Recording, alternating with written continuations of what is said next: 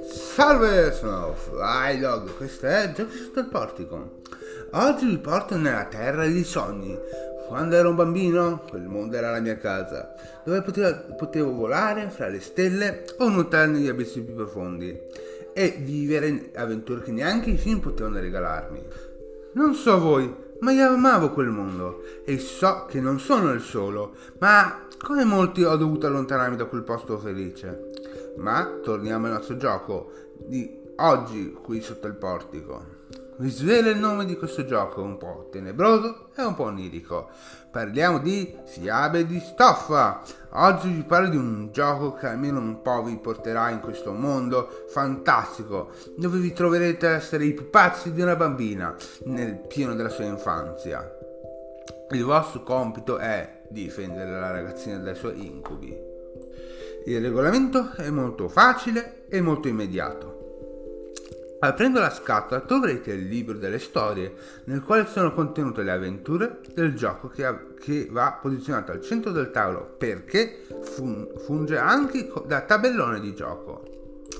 Inoltre i vostri occhi cadranno su un sacchetto di dadi colorati che servono come motore di gioco. Ci sono anche le carte dalla grafica sobria ma allo stesso tempo divertente, nel quale vi imbatterete in diver- diverse immagini, dal tenibile sacchetto di da- elastici fino al mortale cucchiaio di legno. Ma la cosa più bella della scatola sono proprio le miniature, le piene di particolari che rappresentano i nostri eroi e i nostri temibili avversari. Nel gioco c'è un grande utilizzo dei dadi. Le azioni de- che ogni giocatore può fare sono proprio legate ai dadi che avete in mano e ogni colore dei dadi ha una funzione diversa. Per esempio, se avete un dado rosso in mano, potete usarlo per combattere e se avete invece un dado giallo, potete usarlo per cercare oggetti. Ci sono molte altre azioni che potete fare in questo gioco, come un vero e proprio GDR. Infatti questo gioco si avvicina molto al genere di un gioco di ruolo, anche se il master è costituito proprio dai dadi e non è una persona. Il gioco è di tipo narrativo, ogni storia ha un finale multiplo, vi troverete a, costru- a costruire le storie in cerca del finale migliore.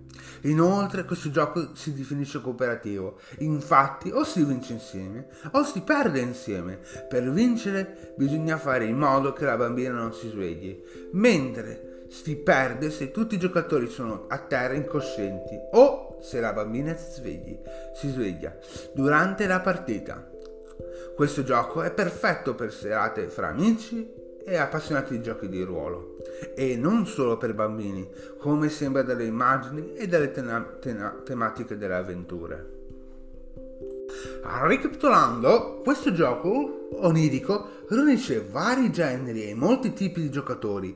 Potete trovare il gioco grazie ai miei link in descrizione dove potete acquistare anche l'espansione e potrete decidere anche il gioco che, che, tratteremo nella prossima puntata. Quindi mi rimane solo il, cap- il compito di invitarvi a tornare sotto il mio portico e buona avventura!